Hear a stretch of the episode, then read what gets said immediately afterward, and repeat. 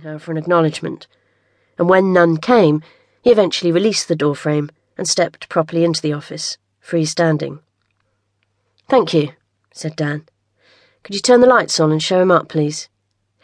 Ah, he asked if you would go down and go for a walk with him, he said, trying for a smile. The commander said. The young policeman paused, hesitated. He said the fluorescent lights make you grumpy. Dan smiled and watched the young man relax a little. She was new here, had taken over the Portsmouth unit only a day ago, and had been away from the Special Investigation Branch for a good while before that. Many of the younger police didn't know her, but they would get to, in time. In that case, you'd better leave the lights off, Dan said. Thank you. I'll go down now. He nodded and was gone as Dan stood and grabbed her issue waterproof jacket and tricorn hat. Commander Blackett was waiting for her outside, across the car park near to her car. His hand was moving in slow cycles from his mouth to his side and back again, the smoke signals rising after each one, confirming that little had likely changed with Roger Blackett. He took a long, deep draw on his cigarette as she approached, and smiled broadly. You look good, Danny, he said, reaching out to shake her hand though it was clear he would have embraced her had they not been in uniform. In fact, she looked great. Dan shook her head and ignored him. You still torturing yourself for miles upon miles every day? he asked. Dan nodded. Too bloody vigorous, Danny.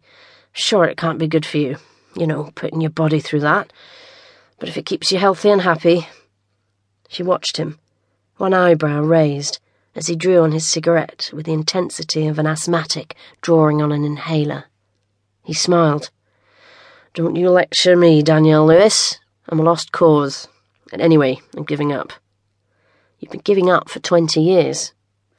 Ah, well, life's for living, he said. All about pushing boundaries and seeing what you can get away with. He tossed his stub into a large, wet pile of others on the ground next to a bin. How come you're out and about in Portsmouth? she asked.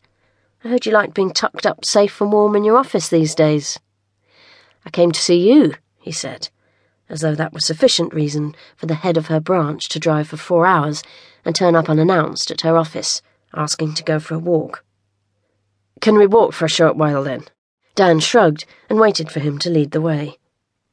They walked steadily through the dockyard, Blackett talking as they went catching her up on promotions and news from the Navy Police and its Special Investigation Branch, as well as gossip from a circle of mutual friends that Dan hadn't seen or heard about for years. He was talking, but not really saying anything. They passed the carrier berths and HMS Illustrious, the newly decommissioned British aircraft carrier. She'd seen from a distance that the flat, grey flight deck was free of aircraft it looked as smooth and empty as a Sunday morning car park in the dull light. Now that she was closer, she was no longer able to see the flight deck, just the sailors that were bustling around the ship beneath. Roger began to tell her about his time on board Illustrious, as the Master at Arms, the senior policeman on the floating town that held upward of a thousand sailors when it deployed. He spoke quickly, as Dan watched the sailors working on the grey passageways that looked down onto the concrete jetty, or unpacking stores and supplies on dry land near to one of the gangways. Dan fixed her eyes dead ahead. She felt their gazes fall on her, like the shadow cast by the 20,000 ton hulk. Some glanced surreptitiously sideways, others simply stood up and motioned to their friends. It was as though their eyes, and the darkness cast onto the ground by the ship possessed actual weight. Roger talked on, oblivious, as they moved towards the rising masts of HMS Victory. Portsmouth Dockyard had changed since she had last been here. It had grown and modernised.